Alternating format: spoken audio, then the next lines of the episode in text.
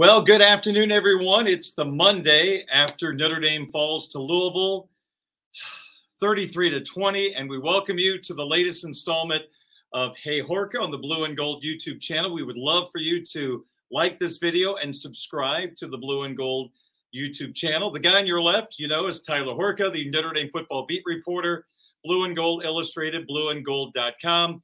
My name is Darin Pritchett, talk show host in South Bend, Indiana on Sports Radio 960 WSBT. I've got a show from 5 to 7 Eastern Time that you can follow at WSBTradio.com. And Tyler will join me on the program later tonight. Well, good to see you. Glad you're back from Louisville safely after another long night of watching football and pondering football and thinking about football. So hopefully you've got a few, you know, a few hours of sleep, but I'm glad we're here to talk some football once again yeah, four hours on Saturday night, I believe it was. Um, Sunday morning, let's call it. So, in bed in the hotel in Louisville at 6 a.m. and up by 10.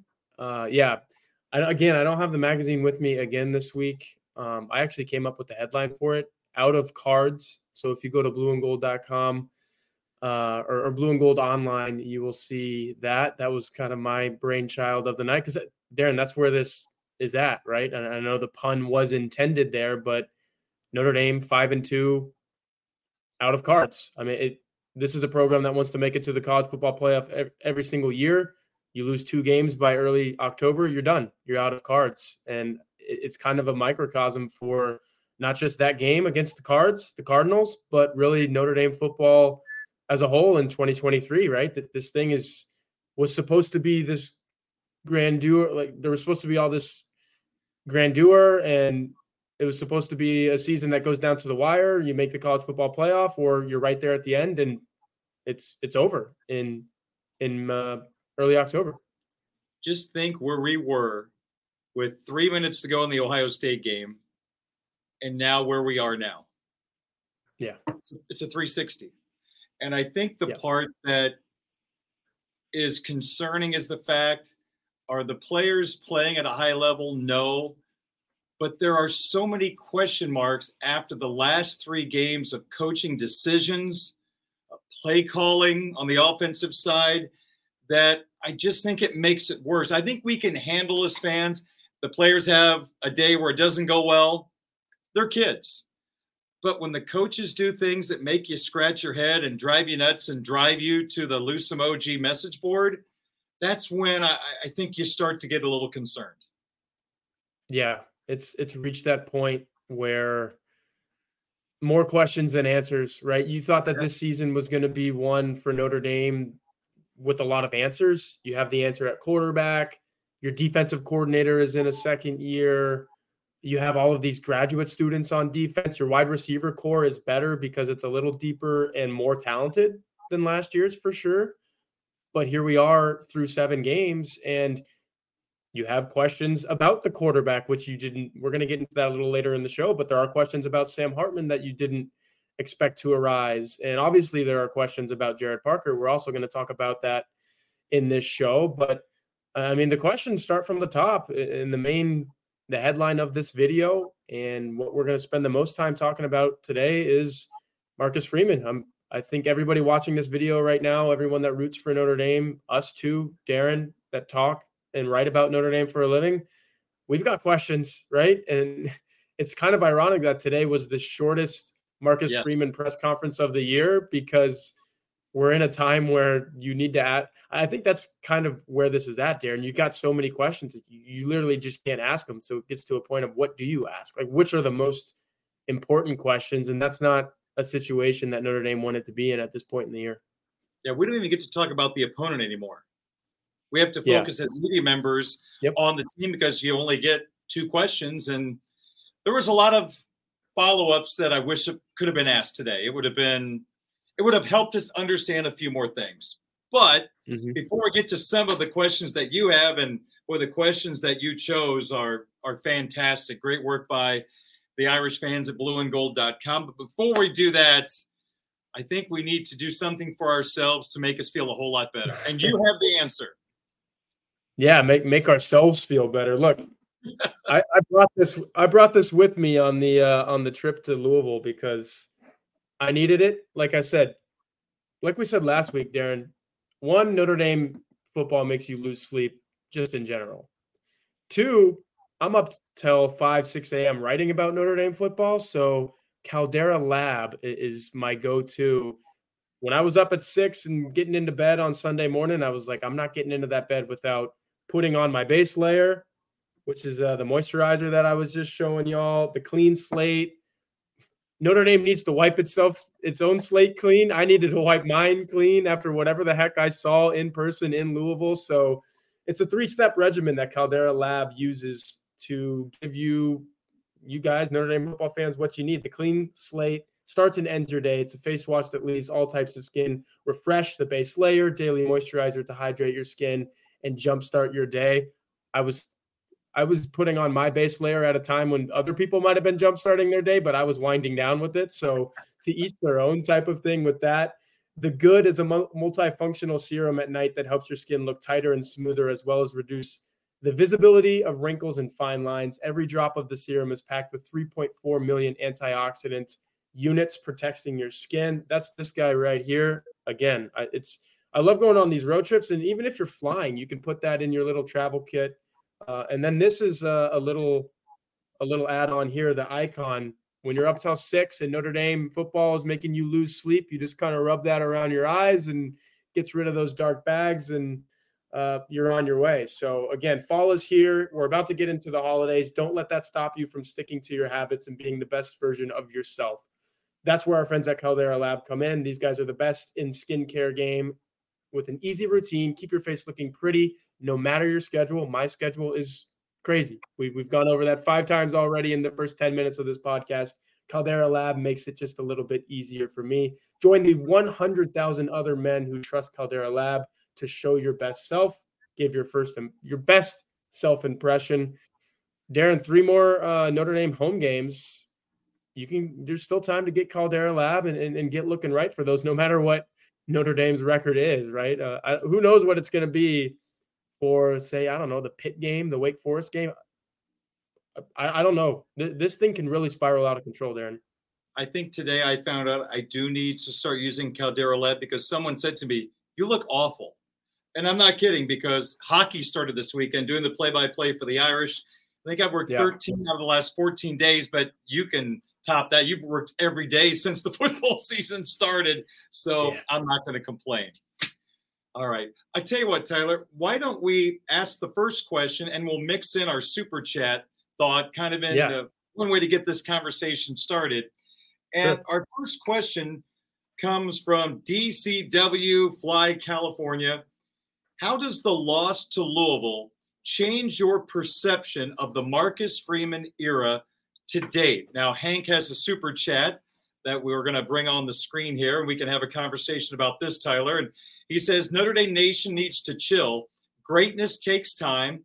Look how long it took BK, JH at Michigan, KS at Georgia. Marcus Freeman will continue to learn, grow, and develop. Okay, yeah. so Appreciate that, Hank, for sure. Uh, yeah, Darin, if you if you've got a direction you want to go with that, go ahead.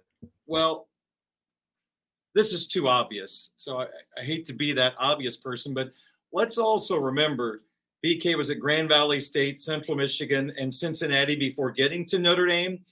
And I talked to someone over the weekend that was close to Brian Kelly, and he put it this way whether you like Brian or not, he went into a week knowing we need to do this, this, and this and in particular on the offensive side of the football, he had a great offensive mind.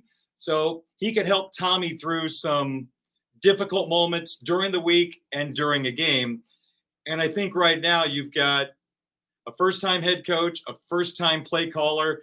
And I think Gerad's going to have to rely on a couple of guys on his staff that have play called before just to talk through some things, try to get this offense going. Guidugli and Rudolph are the two guys I'm thinking of. So BK just had a lot of time in smaller places to learn and make mistakes and grow. It's tough doing it on this stage for Marcus.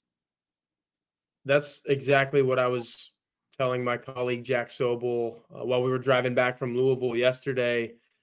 It's the experience factor. Like There, how, how about this for irony, Darin? How many times have we heard Marcus Freeman himself, when talking about Sam Hartman, say, There is no substitute for experience? The experience is invaluable. We're going to be better at the quarterback position because this guy has done it for five years. The same thing is true about himself and where he's at. He's in his second year. When Brian Kelly got here, he had been doing it for at the head coaching level about a decade already at those other stops that you mentioned. Marcus Freeman was thrown into a fire, the biggest of fires. It's Notre Dame football. It's South Bend, Indiana. It's the mecca of what we watch every single Saturday. And as soon as you slip up once, twice, now it's been seven times in the first two years of his tenure, including that Fiesta Bowl loss to Oklahoma State, it gets piled on. it is a literal snowball effect where you start with a tiny little issue, and then all of a sudden you've got a mound of problems. And Marcus Freeman's got a mound of problems right now. And so the question uh, that our message board subscriber asked, how does it change the perception? I don't know if it changes my perception because I always had, like, in the deepest parts of my brain or in my gut or in my heart, whatever you want to say, I always felt that Marcus Freeman doing this for the first time was going to be a little bit of an issue. And now with the Louisville loss, the Ohio State 10 men debacle, you can lump Marshall into this, you you can lump Stanford into this. The deepest fears that I had that maybe Marcus Freeman is in a little over his head are being put out in plain sight.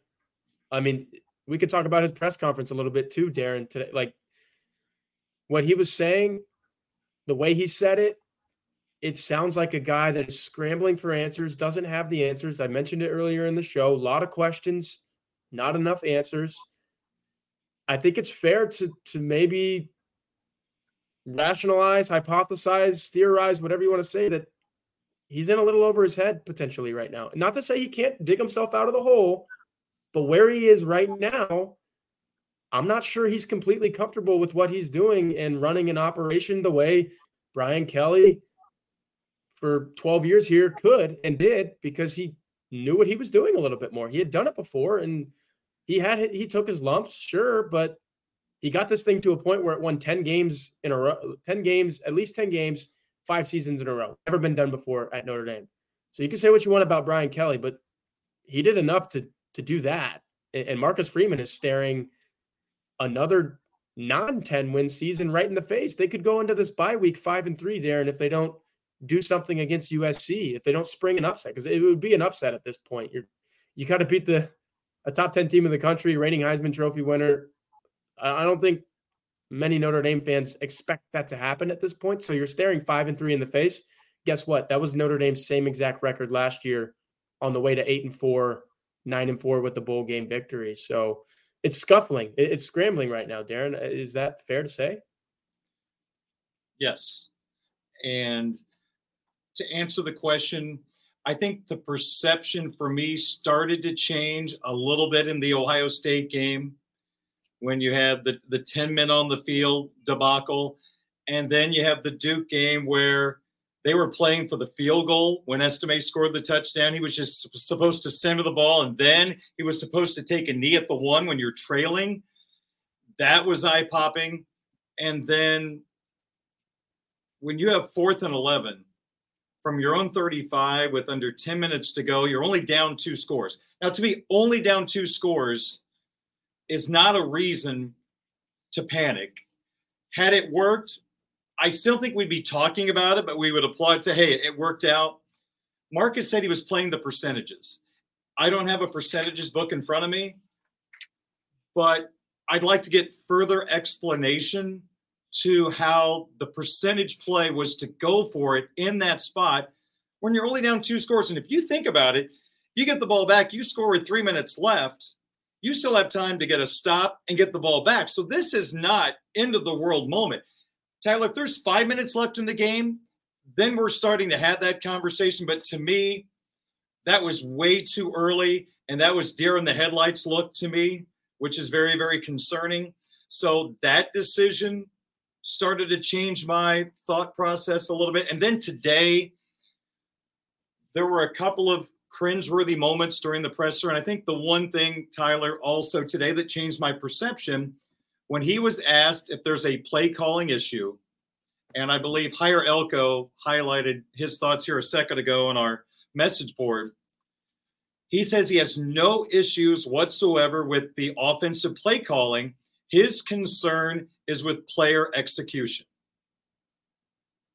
So when you have 10 in the box and you're running a third down play into that 10 man wall, could someone please send me the coaching tape of how to break down seven blockers against 10 and how that's going to be a positive play. Because if it's about player execution, we need to teach those seven how to block 10. Maybe we have to start sticking out our feet and tripping people, which is illegal, tying their shoelaces together to make them fall. But Tyler, it was player execution today. Later on, he did mention the coaches have to coach it better, but there was not one moment where there was a question about a play call. And I know they're buddies going way back, but not to even say anything general today, just say the whole thing needs to get better. But the way he worded things today made me very, very uneasy. And I just wonder how the players would react to knowing that the plays that were being called should have worked and that this is all about execution and the way the coaches are going to coach it from now on. That was my cringeworthy moment of the day and it was just a microcosm of some of the things that always arise in these Marcus Freeman press conferences where he says they need to coach it better, they need to execute it better, they just need to be better. But you're starting to get to a point where you Every don't week. have belief that it's going to get better. There's no tangible uh, examples of, hey, this is how we're actually getting better. That's what worries me is okay, yeah, of course you got to be better. You just lost 33 to 20 to a team that's not nearly as talented as you, in theory. We'll get to this too later in the show. I thought there were some points. Siri was about to go off on me here. Dang technology.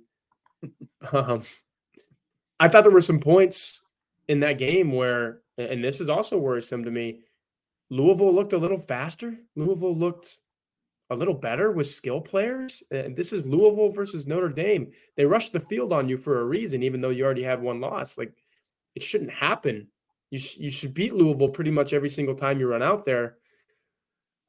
I don't think Marcus Freeman has answers for that. He hasn't showed us in the press conference like this is why this has happened. This is why we just lost to Louisville. This is why we only had 10 players on the field against Ohio State. Like, oh, oh, you could say in the press conference, we need to be better. Of course you do. You need to get that 11th player on the field. To your point, Darin, you need to be better against a 10 man box. Of course you do. You also need to be more creative, and that goes back to play calling. So, how can you sit there and say it's not a play calling issue when you are literally the defense is tipping its hand? It is showing you its cards, and you just fold to it on purpose almost. Let me defend Marcus from one standpoint. And I, I think this is very, very important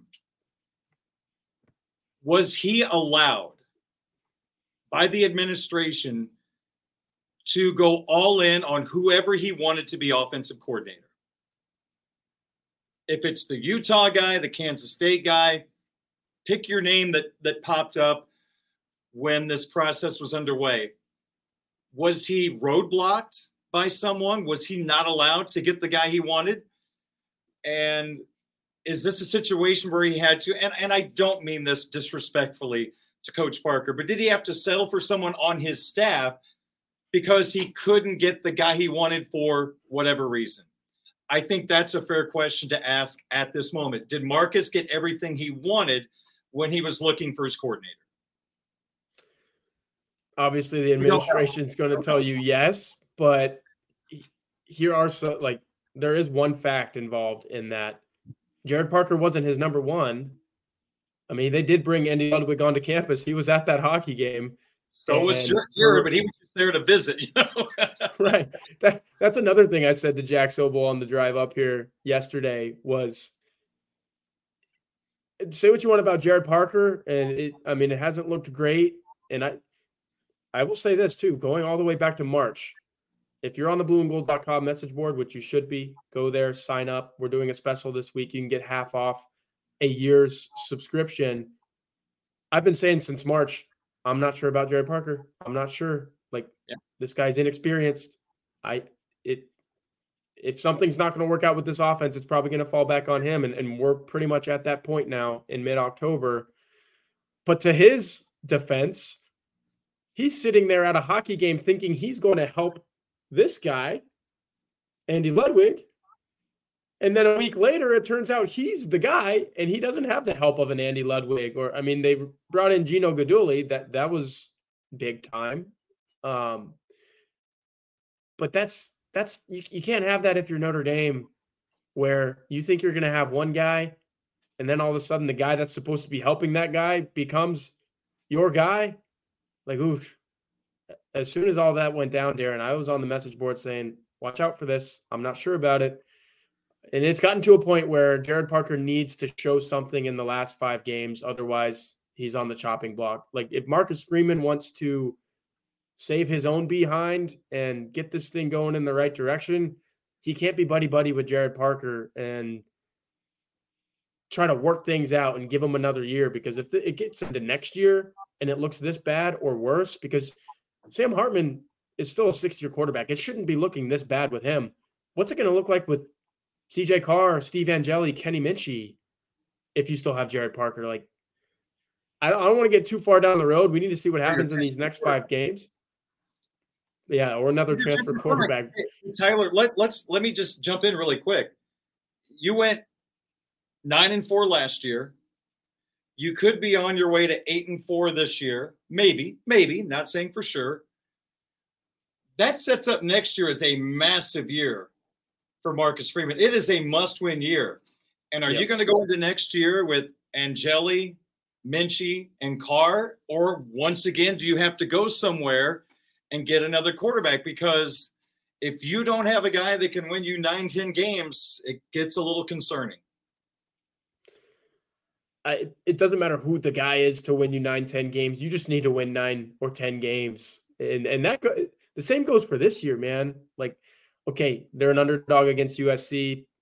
At this point, I don't, I, and, and this is the sad part, Darin since we're not going to talk a whole lot of USC today because nobody wanted to ask about USC, uh, it goes to your point about when we were in the press conference today. We're asking all these Notre Dame centric questions. I'm asking why Notre Dame is so bad on third down when I could have been asking, how the heck are you going to stop Caleb Williams? And good thing that question did get asked. But we need to talk a little bit of USC because, look, th- this was supposed to be a game where Notre Dame could sort of stamp like we're here. And now it's a game that, like, eh, for example, Darin, two weeks ago, even coming out of Ohio State, when Notre Dame had just lost for the first time this season, were you already writing off USC? Were you like, ah, this Notre, Dame lost to Ohio State, that automatically means they're going to lose to USC?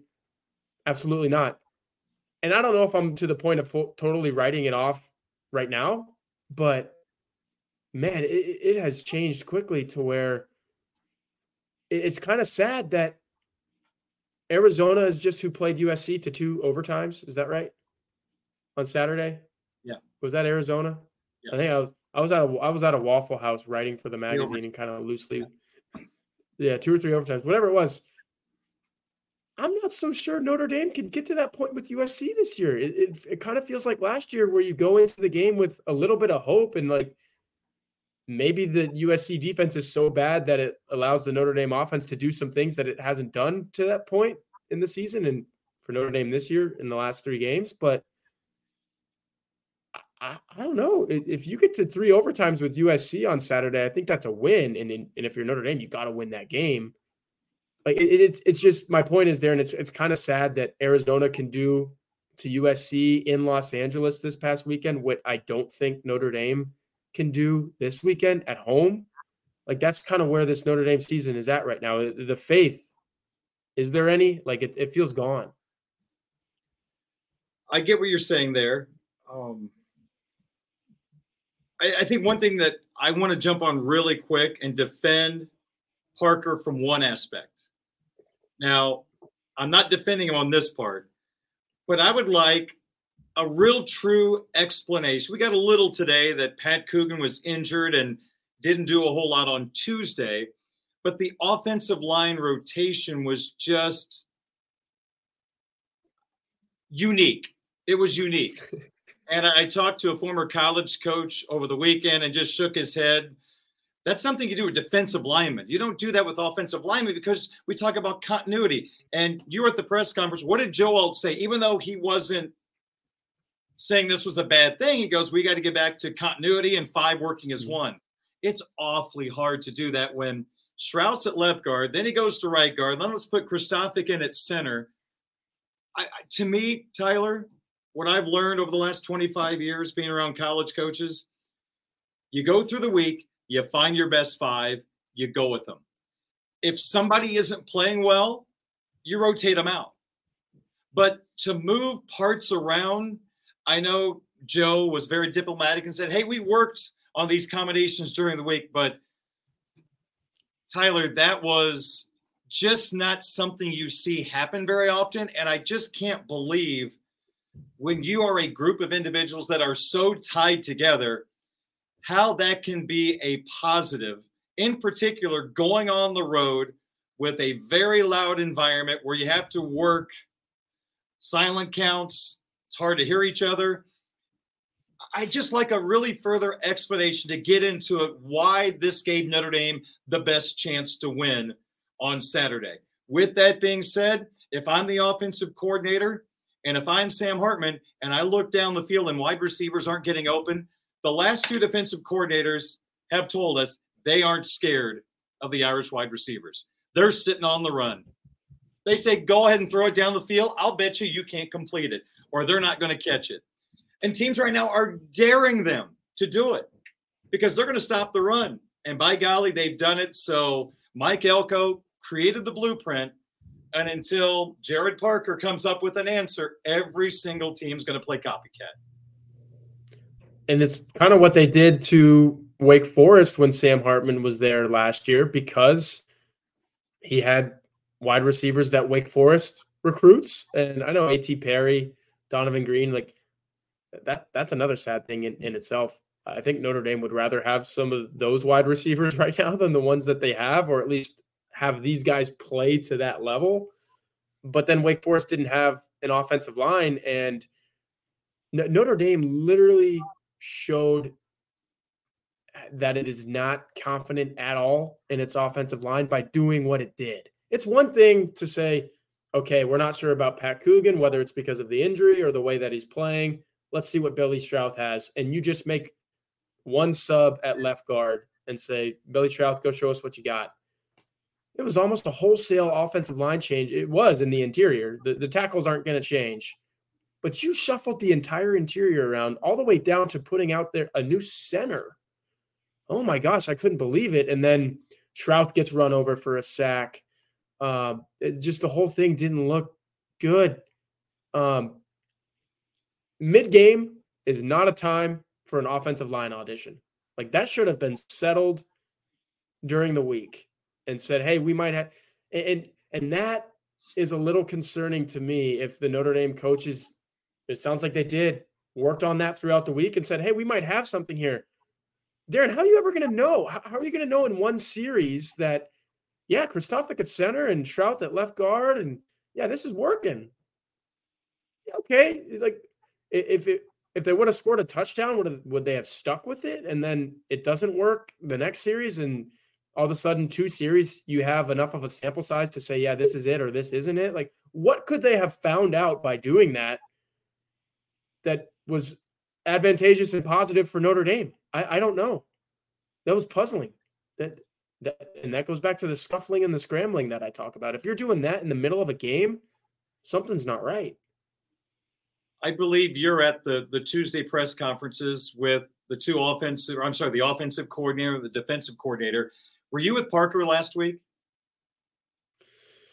Um, I overheard.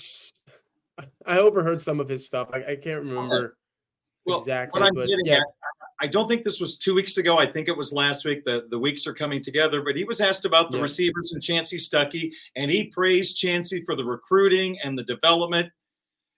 And now here we are where there's just no respect being given by the opposition to those wide receivers. And Tyler, there's still a lot of young guys. You don't give up on people. Had the Irish given up on Maurice Stovall 20 years ago, maybe he wouldn't have been in the NFL for six or seven years. He was with Brady Quinn and Jeff Samardzija. He was supposed to be, Tyler, just so you know, he was supposed to be the next Randy Moss coming out of high school. And the first three years, he really didn't do anything. And then it clicked because they never gave up on him. So I don't want to give up on any of these wide receivers. But all I can say is, based on where we are on October 9th, I don't think Notre Dame has a guy at wide receiver. They have guys, but they don't have a guy, if you know where I'm going. Yeah. Uh, I agree. Rico Flores can be good. Can he be great? Can he be the guy? I'm not sure. I put Jaden Greathouse in that same boat. A lacrosse player was their most dangerous guy. It's exactly what I was just about to say. A walk-on lacrosse player who's it's funny. I was sitting there in the press box and I was sitting next to some of the Irish Illustrated guys and they give you know they give us a little flip card that gives everyone's height and weight. And after Jordan Faison did his thing, I literally flipped through it and it said five ten and it in an eighth, 182 pounds. And I literally looked at the Irish Illustrated guys. I was like, this is me. It, the guy my size is out there outperforming. I know Chris Tyree is a smaller guy, but he, he's a little you know, more beefed up. He's outperforming Chris Tyree and Jayden Thomas and Jaden Greathouse and Rico Flores. Like, what what is wrong with that picture? And it's it's great. You get production yes. out of anyone you can. Yeah. But I mean, if he's doing that, why aren't the other guys doing that? Or why can't they do that? Can they? I'm not sure. It hasn't happened in the last three weeks. Yeah. Hey, good for Jordan, man. You're on football scholarship. We found out today. He's still playing lacrosse good for him, man. Go out there and practice this week, dominate, and hopefully we'll see him again on Saturday. I guess if he can make plays, why not? Yeah, why not? Yeah, we got we've got a super chat here. Um, I did not watch the Mike Goolsby show last night yet. Instead, I, I was watching my Dallas Cowboys just get absolutely drubbed by the San Francisco 49ers. But according to Rick Palmer, thanks for the super chat. Mike Goolsby's point the fluff needs to go away. They need to focus on fundamentals, tackle, routes, O line blocking, and QB change plays when needed. Freeman was asked if he uh, if Sam Hartman has the luxury or the, green light to go ahead to change plays at the line of scrimmage. I think he does. It, it's I need to like really study the offense and, and watch it a few times over to see if there were instances where he really needs to change the play. But people it's one of those things like play calling Darin it's like easy to say yep we didn't succeed because the play calling was bad it's another one of those low hanging fruit things sam hartman needs to change the play at the line of scrimmage how often does that happen in a football game I, like especially in college football in the nfl yeah. you might see the really good quarterbacks do it three to five times a game somewhere in there college football maybe you do it twice and it works and you hit a touchdown but i don't think that's a huge thing. The other things are big, like the tackling, the fundamentals. I think this program's at a point where it's just scurrying along at a very slow and winding. I think that that's a good word. It's winding. It's it's not on a straight path forward. You look at this Notre Dame football program right now, and you can't say, yeah, they're they're in a linear direction. They're headed upward. I don't see that. So it's all the other stuff. It it's not a uh, it's not a foolproof foolproof operation right now, like it was in the BK years outside of maybe not winning those big games. Like at least with BK, you knew they were on a path forward. Yeah. And also Tyler today in Marcus's press conference, he said that they may simplify the offense going forward. Yeah. See if it makes a difference. I don't know okay. about simplification, but something needs to change there. I mean, if that if you're going to simplify, then maybe you should go with five offensive linemen and at the start of the week and go with them. Yeah, yeah, probably. I don't know. Hey, Augies, give us some good news about Augies and all the great yeah. memories. Absolutely. So obviously, if you've been watching this show I think what are we like nine, eight or nine into this? We, we've had one every week of the football season. Then you've heard me talk about Augie's locker room. When you come to Notre Dame for a game, maybe it's this week for the USC game. Still a big game, contrary to uh, what people are saying. Um, it's definitely been lessened a little bit on the importance factor. Here we were two weeks ago saying, is Notre Dame going to have college game day again? Uh, no, we had to settle for big noon kickoff. Apparently, uh, Brady Quinn and the guys are going to be here, but maybe you'll be here too. Uh, you have to make time for Augie's locker room. They have a wide selection of Notre Dame Stadium pieces, jerseys, helmets, autographs, and one of a kind Rockne items. You can find exclusive Joe Montana signed items and a famous and famous sculptor Jerry McKenna's replicas of the bronze statues around the stadium. Augie gets new items all the time. If he doesn't have it in his store, he will find it for you. Visit Augie at 1811 South Bend Avenue, right around the corner from campus and see the vintage helmet display dating back to 1890. He's got some amazing items that you need to see. So go to Augie's Locker Room right there if you're watching on YouTube. That's what you will find on your web browser, or give him a call at 574 277 6363. Okay. Tyler Horka, Darin Pritchett with you. Hey, Horka, here on the Blue and Gold YouTube channel. Let's move along to another Hey Horka question. This comes from, wow, Ty Webb one of the great golfers of all time. I'm telling you. Yeah. Ty's watching this. I'm honored. All right. He wants to know which coordinators will be back for Notre Dame next year, both, one, or neither. Oh, I kind of on, on the blueandgold.com message board, I kind of stirred things up with this, created some chaos. I'm to go neither. If I had to choose, I'm to say neither. We've talked about Gerad Parker and what hasn't happened. So that's to be performance based and I can't get inside the mind of Al Golden, and I'm not to speak for him, but it is our job to speculate a little bit. And this is why Al Golden would leave to me. He came here from a team that played for the Super Bowl a couple years ago, so he knows what that high operation, you know, high level, high scale, high expectations operation is like.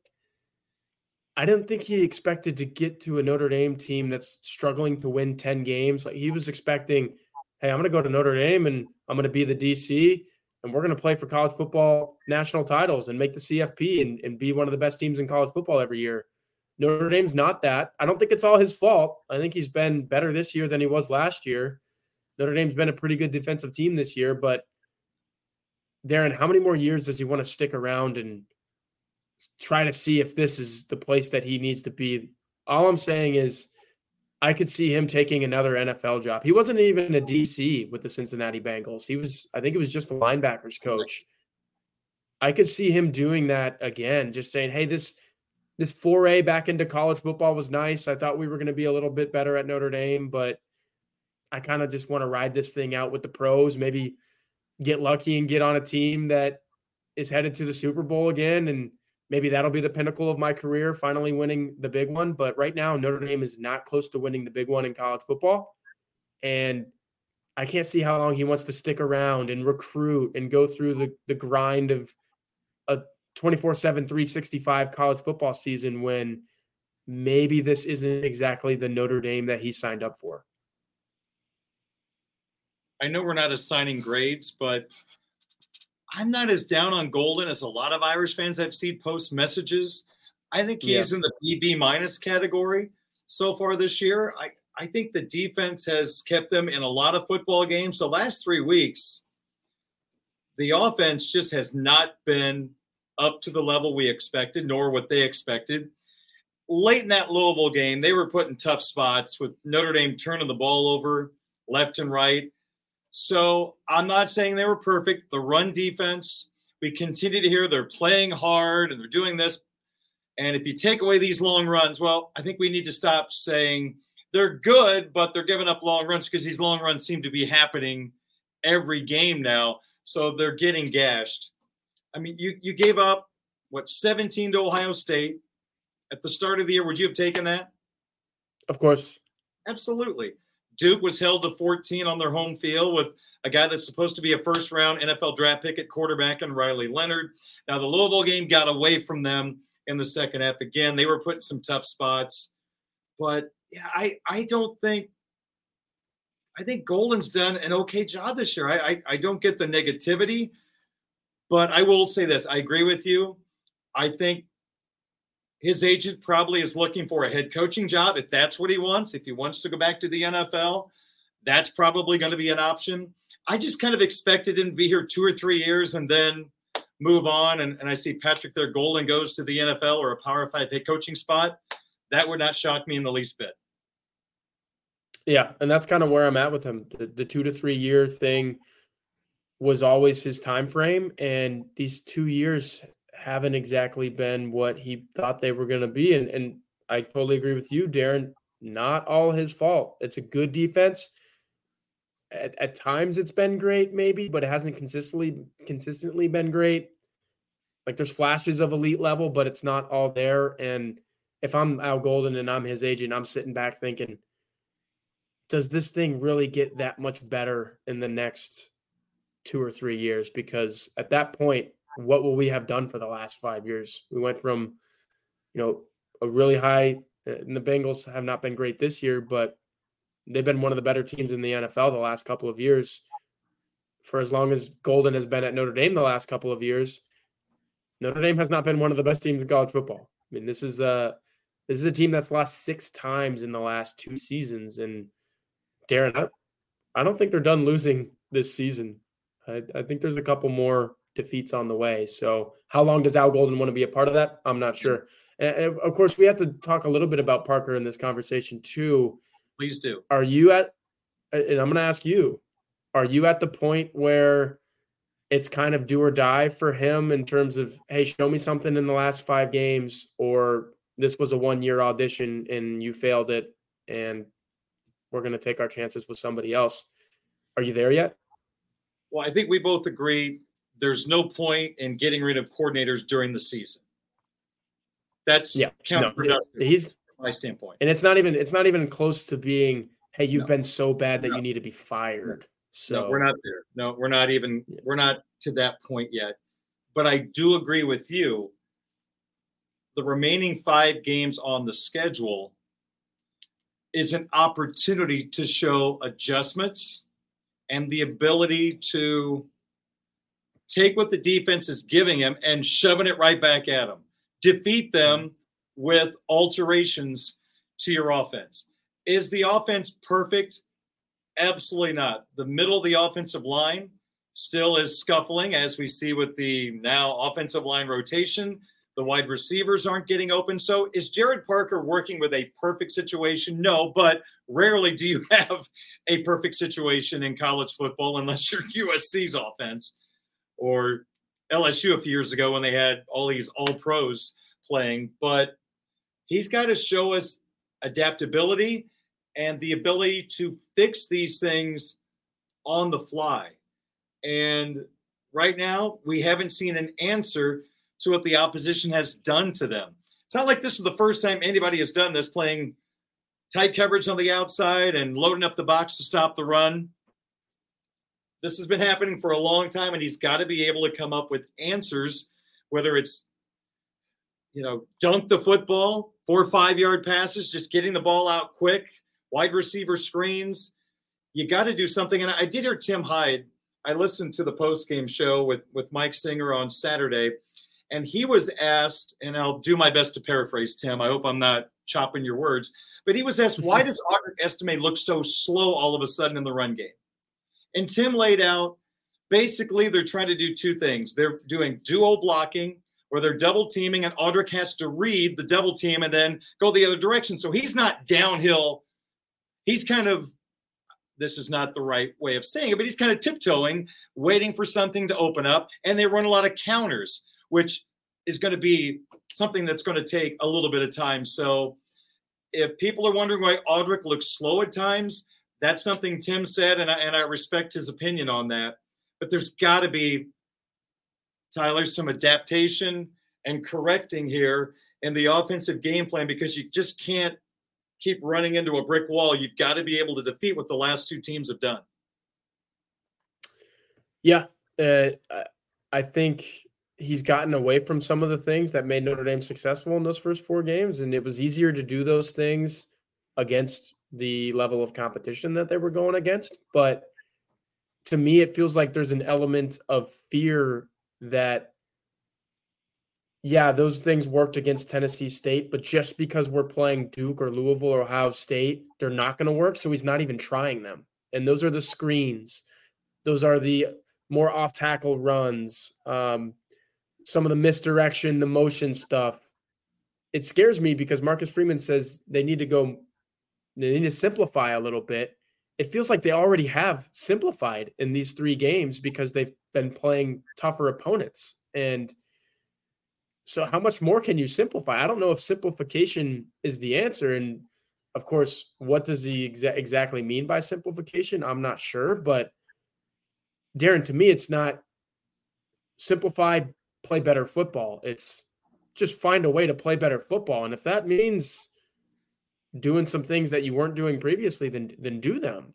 Like it doesn't have to be a an absolute like the the the answer for this thing isn't yeah we just need to be more simple and, and get back to doing what we, what we do it's just just just figure out what works and and do it i don't think Gerad parker is at a point where he knows exactly what works or Darin does it feel to you that maybe he's second guessing himself a little and there's a little bit of doubt in that coach's box that hey hey this isn't going to work so i'm not even going to try it. it it, seems like and somebody made a good point on our message board. Ever since that screen to Jadarian Price didn't work against Ohio State, Gerad Parker's been like, oh man, I can't be in the doghouse again for trying something that didn't work. So I'm just going to kind of get to the basics here and we're going to run a very vanilla offense. And they're just running right into the teeth of the defense, playing right into what Duke wanted to do, playing right into what Louisville wanted to do. And the result has been 21 points versus Duke. You barely win that football game, and then 20 points versus Louisville and you lose that football game by a lot. Like I, am not sure if Gerad Parker has an identity. Gerad Parker has a list of bullet points that he says we're going to get to this, this, and this during this game, and it, it kind of feels like they're just feeling it out uh, as things come, and you can't do that at this level of college football. I think third and short yardage has become grab bag. I don't yeah. think they feel comfortable with anything. It feels like they're just caught in yeah. between. That little counter pitch play to Tyree just seemed awfully cute. So third down, third down needs to get blown up, and let's start with a new slate and try to build this thing up. I mean, you're in spots where if it's third and two, like it was, I believe, on that play, you got two downs to get two yards. You should be able to do that. I do want to say this that Parker does need a little help from his players from one standpoint. He called a wide receiver screen, got a few yards, came back later and faked it. Tyree ran the deep fade, and Hartman threw it within the catching radius of Tyree. And I know it's being debated if he should have caught it or not. I'm going to be diplomatic and say if you have a player who's been a wide receiver for a good amount of time, they probably make that catch. But for a young man who's making the transition to wide receiver this year, I think it's more of a challenging catch than if it were Michael Floyd in his third year or, or Jeff Samardzija. They probably make that catch. So I'm going to give Tyree a little bit of grace here by saying he hasn't done it long.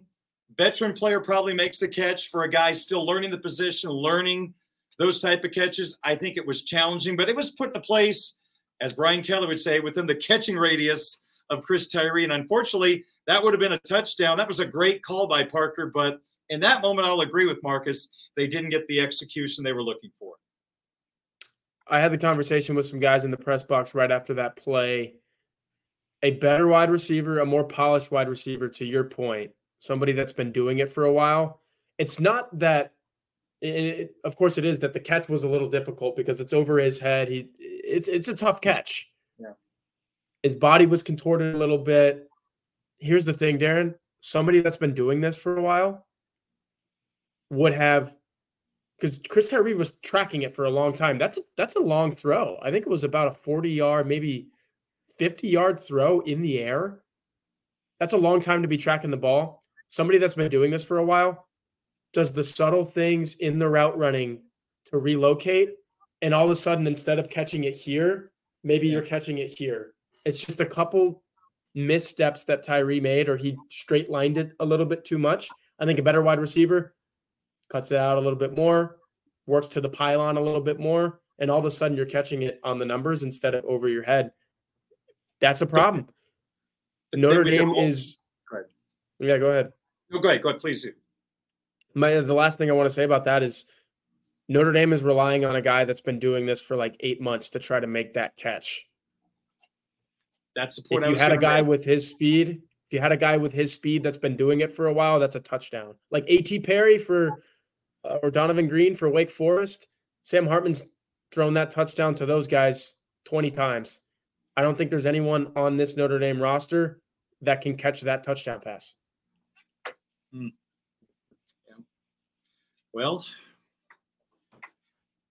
at Notre Dame, you feel like they shouldn't have to move a running back to wide receiver or have a lacrosse player be impactful guys at the position. And yeah, maybe Jordan Faison makes that catch. all right, let's go to the next question. MVJ1120 wants to know what's wrong with Sam Hartman lately. Hey, we, we kind of played right into that with the because there, it, it could have been a little bit better of a throw, right? We're talking about the Chris Tyree ball right there at the goal line. Could have been a little better. I still think that Chris Tyree one maybe could have caught that pass the way it was thrown. Two needed to reroute a little bit and make the catch easier on himself. As it pertains to Sam Hartman, I think it isn't it just a product of the overall Notre Dame offensive operation not being what it needs to be, Darin. Like the blocking hasn't been great of late. We just talked about Gerad Parker for the last like 45 minutes. He could be a little bit better. Uh, the wide receivers, of course, they could be a little bit better. I think something that hasn't been asked of Marcus Freeman enough in the last two weeks is did you ever, like, how much did this coaching staff maybe have in the back of their minds or even in the front of their minds throughout the offseason think, oh no, maybe we're going to be chuck it up to the tight end because that's the only thing works type of offense again. Darin, Marcus Freeman's been the head coach of this football program for two years, both years. Tight end's been the best pass catching threat. And I know this is tight end you. you. You, see Tommy Tremble catch touchdowns on Sundays and Cole Kmet, and it's awesome. And Mitchell Evans is going to be the next of those. Michael Mayer is going to have an awesome NFL career, but wouldn't you rather be wide receiver you at some point? Wouldn't you? I think the fans would. And so for Hartman, yeah, some of the like like the pick to Rico Flores was on him. Uh, he telegraphed the first one to Mitchell Evans, and that was just a bad decision. But but that goes right into what I'm saying right now. He feels like this is a sixth year guy everyone thought was so much better than Drew Pyne and probably is so much better than Drew Pyne, but he's in a situation where the only thing he can do is target the tight end every single down. That says something about the scheme and that says something about what Notre Dame does not have at wide receiver. So I'm not here to just stick up for Sam Hartman. He played a bad game against Louisville. He made some poor decisions. He wasn't perfect against Duke. But man, the operation around him has to be better. And it's just not at a level that it needs to be right now, is it? That's what we talked about last week when people were blaming that Sam had a bad game against Duke. And I pushed back on that with the explanation that you just gave, and it carries over to this one. I mean, late in the ball game, he was forcing the ball. He was making throws he normally would not make. He was trying to make something happen. So I take those with a grain of salt. The first drive, you know, the ball was underthrown. I think Sam's in a situation, this isn't exactly what he signed up for. And he's doing his best to make it work. But again, when you're a quarterback, you rely on the guys in front of you to keep the opposition away from you. You expect the wide receivers to get separation so you can deliver the ball to them in a spot where they can make a catch and get YAC. There's just so many things around a quarterback that can help Sam's job be a whole lot better. I mean, he basically doesn't have a running game anymore. I, I, guess that's what's frustrating. When you get eight in the box, and as we saw, 10 in the box, that's asking for a big play to happen by the offense in the passing game. You should beat the tar out of that. And they can't do it. And it's not like the opposition has Cam Hart and Benjamin Morrison on, on our wide receivers. Tyler, I mean, the Louisville guys were good. They were good, solid players. Are they as good as our two? Absolutely not. Which makes me wonder shouldn't we be able to stop the run like teams are stopping ours with the corners we have and just go down there and just close down running games? That's not happening, but Sam needs help at this time. And it's tough when the windows are really, really small, Tyler. It's it puts a lot of pressure on him, especially with no running game right now. It's it's tough. It's really tough. And the windows shouldn't be that small. These wide receivers should be able to beat man coverage. If if you're putting eight to ten players in the box, that's man coverage on the outside. It, that goes on Chris Tyree for not getting downfield against man, Tobias Merriweather, like, like the guys that are supposed to be burners, you can't only burn Central Michigan and be like, yes, you see, I am a 75 yard touchdown type of guy. Where's that against Power Five competition? Because if you can't do it against Power Five competition, then you're not that guy. And that's what I wrote at blueandgold.com this week was this offense is not the one that averaged 40, you know, scored 40 or more points in each of the first four games. This offense is the one averaging 18.3 points per game in the last three games because they've played the teams that matter in the last three games, and that's who they've been. They've been a team that cannot even score three touchdowns against these types of opponents. Darin, they haven't scored three or more touchdowns in a game in almost a calendar month. It's that Central Michigan game is the last time they scored three or more touchdowns in one game. They scored two touchdowns in each of the last three games. That's not all on the quarterback. It can't be. It, it just can't be. I know I'm the first one that pounded my fist into the table every time Brian Kelly said that Ian Book's the winningest quarterback in Notre Dame history. It was so frustrating to hear that, knowing it's a team sport and it takes that whole team to win those games. And Ian was a good player. He wasn't an elite player. He had a really good team around him. So in the record books he is, but I think we would all agree there are several quarterbacks the last 25 years you would take before him. With that being said, knowing it's not an individual award, Tyler, there's a chance, and I know years are different, that Drew Pyne won eight games as a starting quarterback, and there's a chance Sam Hartman would only win eight games this year. That's mind numbing, and that is the moment where you have to reevaluate this whole thing because Sam Hartman is not Tom Brady, but Sam Hartman is still a well above average quarterback that can do great things for this football team. And it just feels like it's being wasted right now. Yep.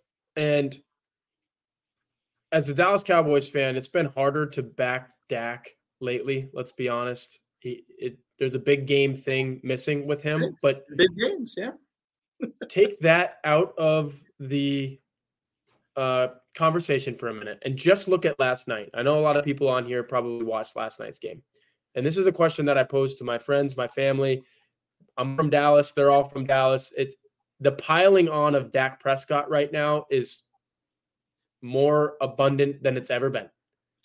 However, if you take those two teams that played last night and those two quarterbacks and you keep the rosters the exact same, Imagine if Brock Purdy was playing all time quarterback last night. He gets to play for San Francisco, he gets to play for Dallas. Is that score any different than 42 to 10 last night if you place Brock Purdy on the Dallas Cowboys and let him run that offense? Because everyone's piling on Dak. Everyone is praising Brock Purdy. He's the he's the greatest thing since Joe Montana, right? In San Francisco. That's what I'm hearing. But who on Dallas scares you outside of CeeDee Lamb? Tony Pollard's not even having a great year. You, you mentioned Notre Dame doesn't have a running game right now, Darin. Dallas doesn't have a running game. Tony Pollard's averaging like four yards per carry. You lose Zeke Elliott, you put in Tony Pollard as RB1. It hasn't worked out. And that's why they didn't pay him long term. This was this was an experimental year for Tony Pollard. It's not working so far. For the Dallas Cowboys, Wide receiver core, you got CeeDee Lamb. Who else do you have? Brandin Cooks. How old is that guy these days? Uh, Michael Gallup, Jake Ferguson at tight end. Does anybody even know who Jake Ferguson is? I guarantee you know who George Kittle is. Do you know who Jake Ferguson is? I don't think so. So if you put Brock Purdy in Dak Prescott's situation last night, maybe he doesn't throw three picks. Maybe he takes care of the football a little better. Does he score more than 10 points with that Dallas Cowboys team? I'm not sure. And that's the that's the same exact thing that we're talking about with Drew Pyne and Sam Hartman right now, Darin. Okay. You put Drew okay. Pyne on this. Go ahead. You, you can debate. You, you, can say I'm wrong, but that's the way I, I feel. I, I'm I'm not a big Dak fan, so I I get where you're going there. Purdy, man, he throws an accurate football. I, I'll give him credit, but having Christian McCaffrey definitely takes a lot of pressure off. You got to really focus on stopping him.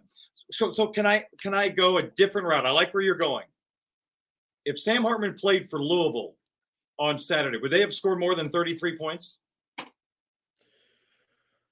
Um, I, I honestly think so. I, I think yes. Yeah, and if I think if, yes. And if Sam Hartman played for Michigan and the Notre Dame fan growing up, JJ McCarthy, was playing for Notre Dame, would Sam Hartman have done better than 52 points against Minnesota? Yeah, probably not. He and JJ, I mean, those are both. JJ is probably going to be a, a first yeah. round pick. So he's probably but further along. With that, though. What's that?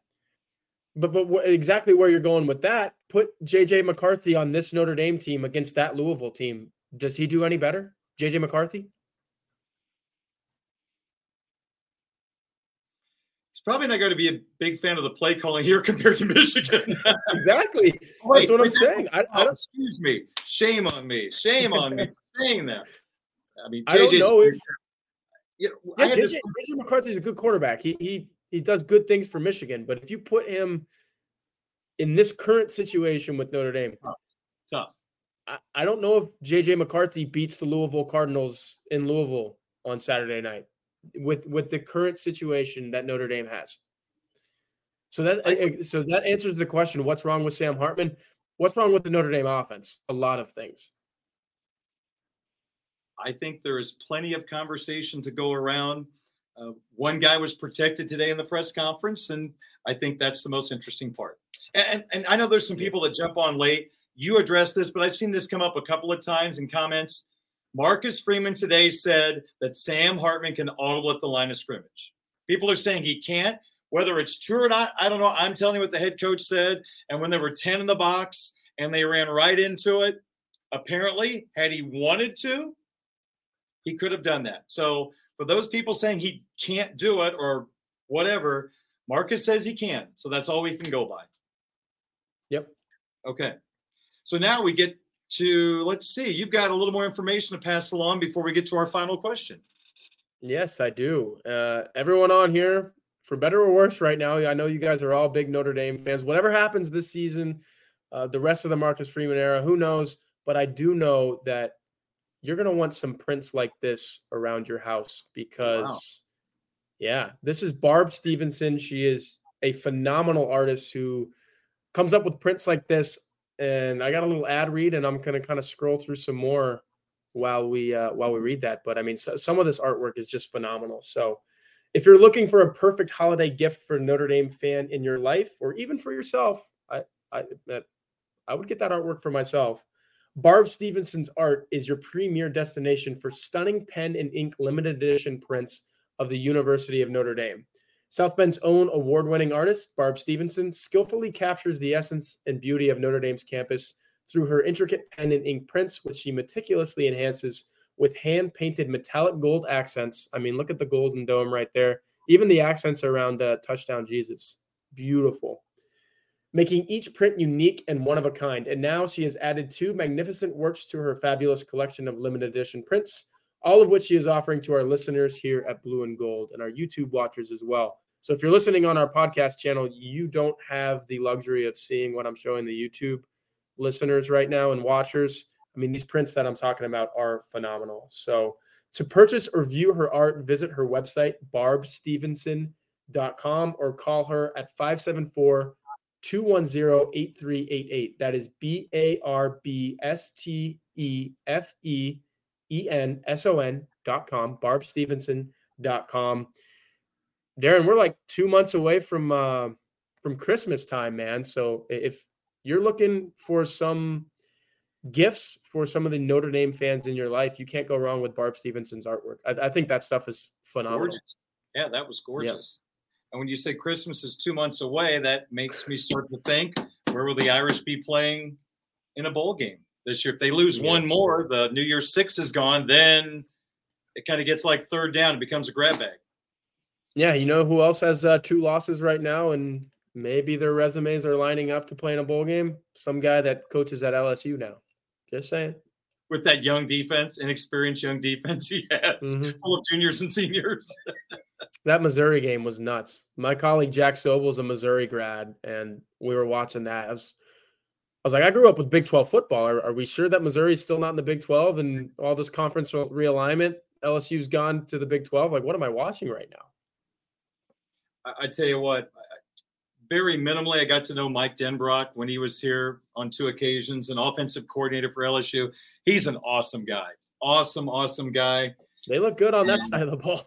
yeah, it's not it's not his fault, that's for sure. But defense, wow, they were supposed to be really, really good, and they are not good. No. Let's wrap up Hey Horka with this. It is KC Indy Miss 97. To what do you attribute the explosive plays given up by the Notre Dame defense? My answer to this is pretty simple, and I arrived at it with a nice bird's eye view at L&N Stadium in Louisville on Saturday, and kind of just my bird's eye view through seven games. I've been all of these things.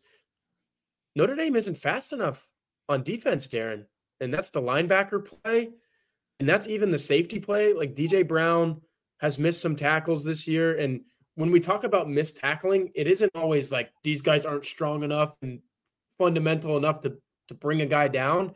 You have to be fast enough to be in the right spot to bring these guys down. DJ Brown wasn't on a couple of those Jawhar Jordan touchdowns the other night, specifically the one that went around the right edge and he's running down the right sideline. That's a missed tackle by DJ Brown. But I saw Marist Liufau not be fast enough to get in the right position.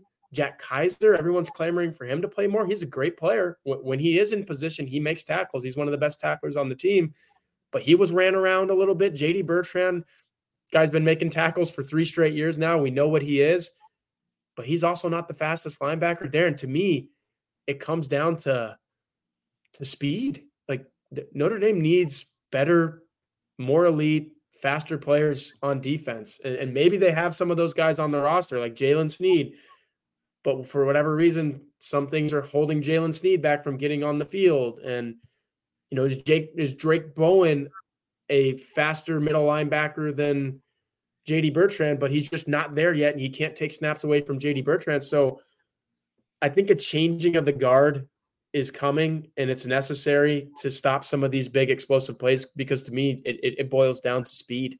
It's just one word and it's speed. Well put. Not going to say anything on top of that. I think you nailed it. Yep. So, and if you put the young linebackers out there, they might be out of position more than these guys. Right. They might be able to make up more ground. So there's a little give and take. Yep, absolutely. You need fast players who are also smart players. Why was Alabama good for so long?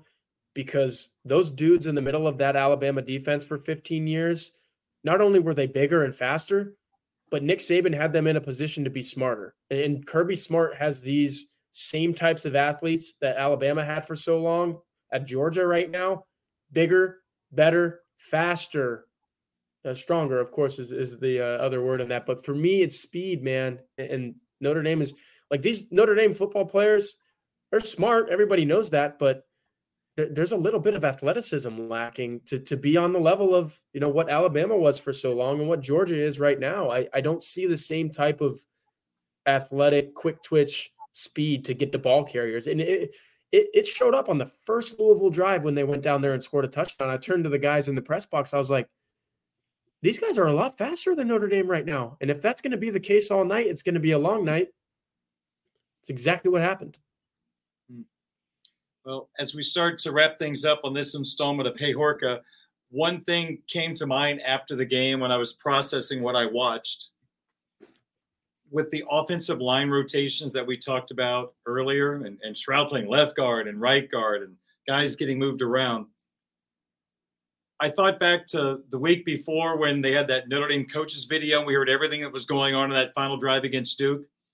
I would have loved to have been able to tap into Harry Hiestand's mind and get his thoughts on what he was witnessing. And I don't know whose idea it was to rotate offensive linemen. They must have thought it gave Notre Dame the best chance, but I would love to know what old Harry thought because I can't ever imagine him rotating offensive linemen like happened in this game. And I'm not putting the blame on Joe Rudolph because there is an offensive coordinator whose job is to coordinate the offense.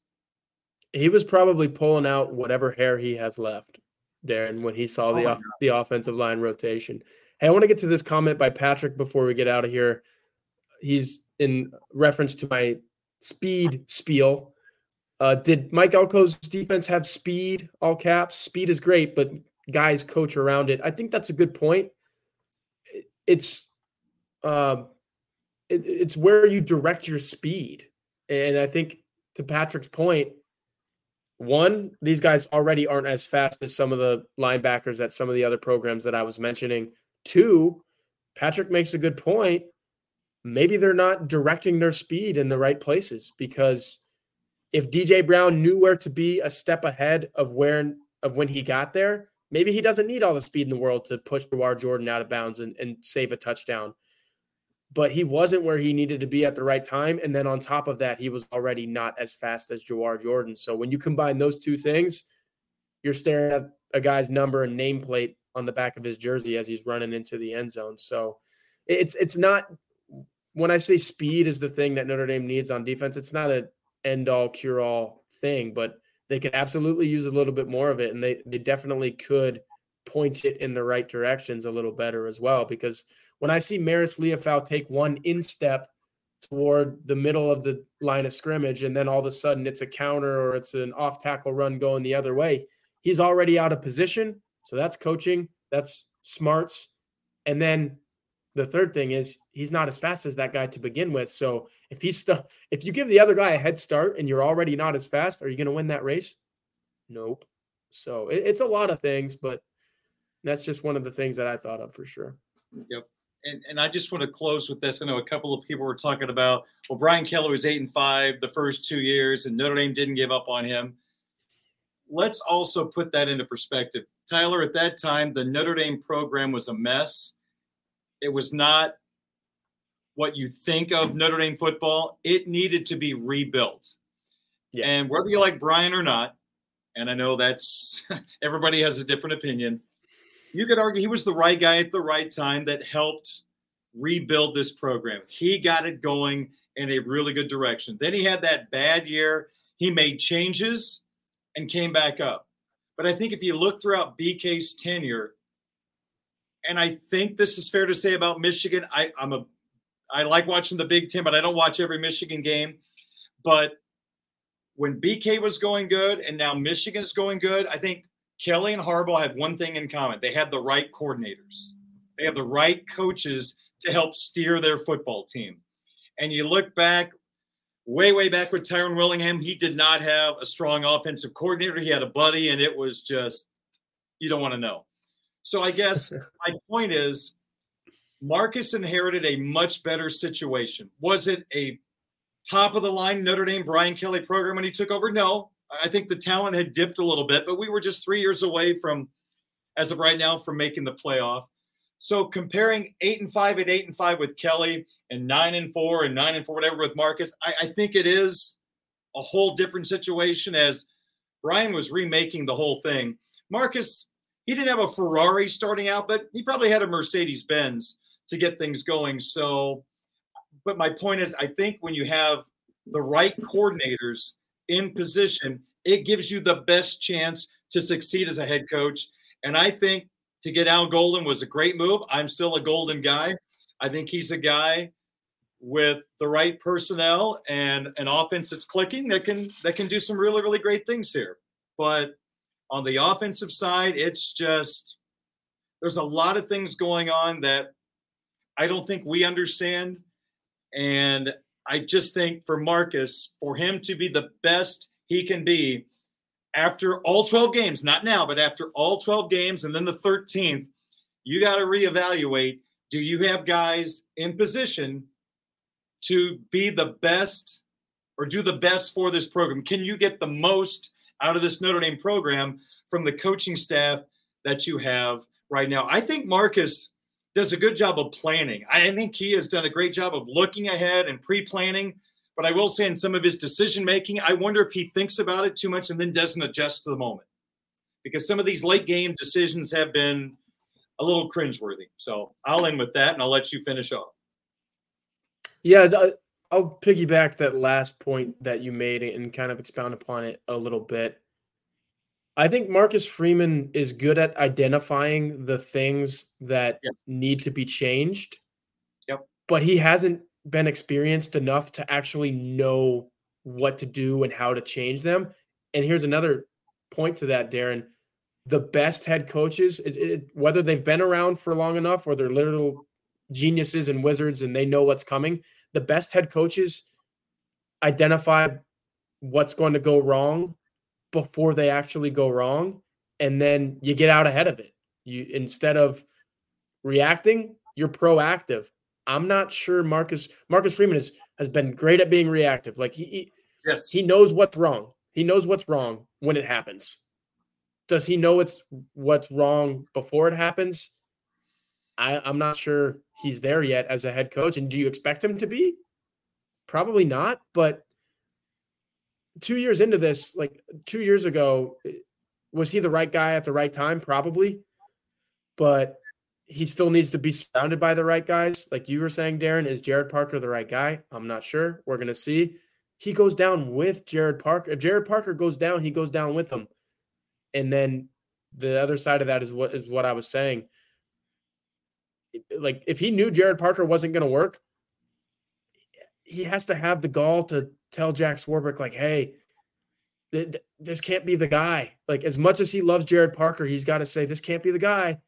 And I'm not sure he had the like the oomph to say, no, Gerad Parker's not the guy. He probably said, we can win with Gerad Parker. We could win with these other guys, but we could still win with Gerad Parker. Maybe he's finding out that's not the case. I don't know.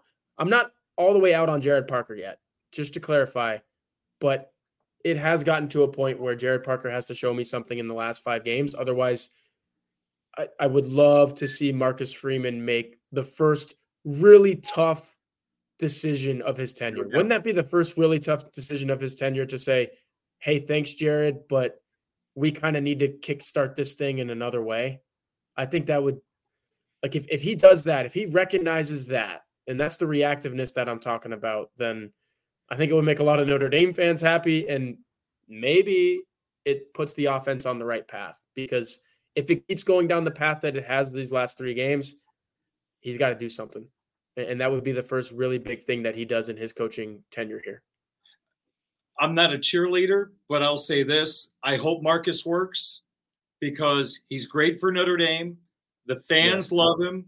He's a great, great for the media. Yeah, he's great with the media. There are so many positive. You want this to work. And that's when I say when he got hired. I don't know if he's going to win enough games because he has no resume as a head coach, but I hope it works because I think we all enjoy him as the head coach.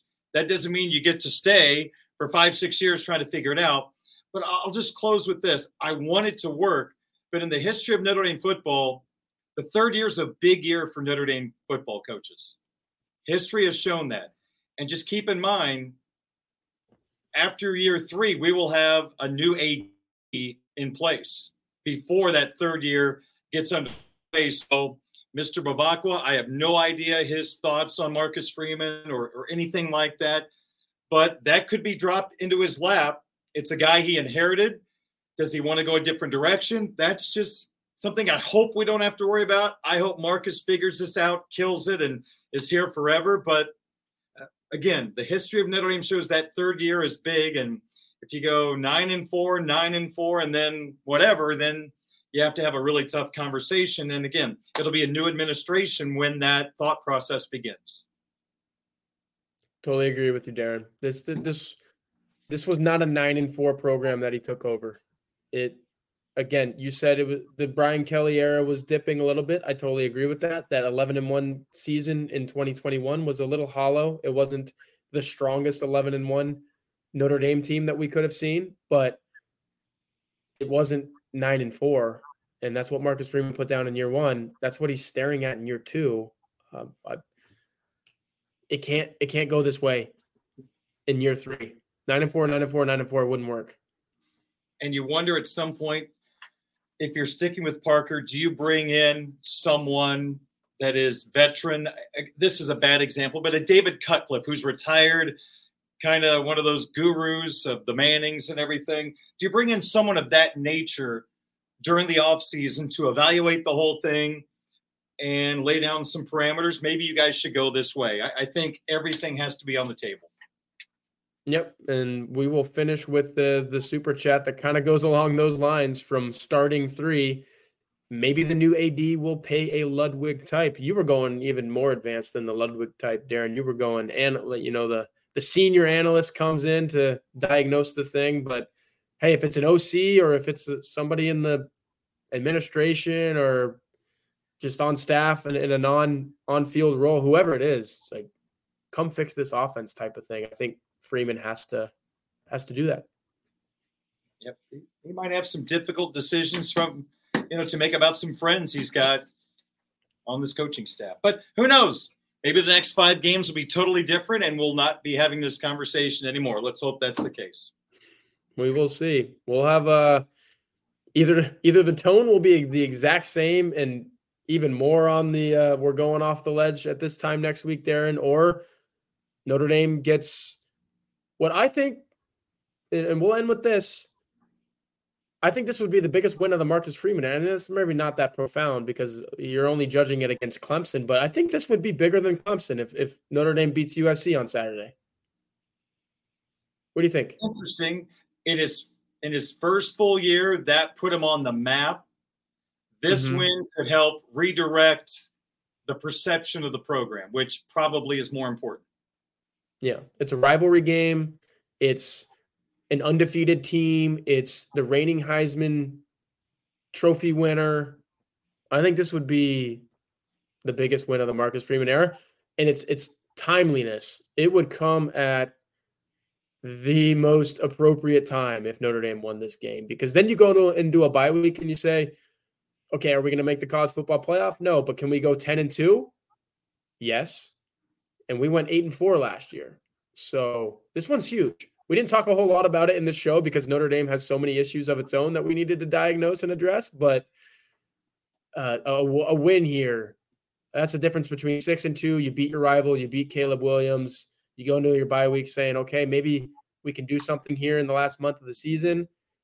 Um, a loss, and we are talking about uh, some some really bad things next week, Darin.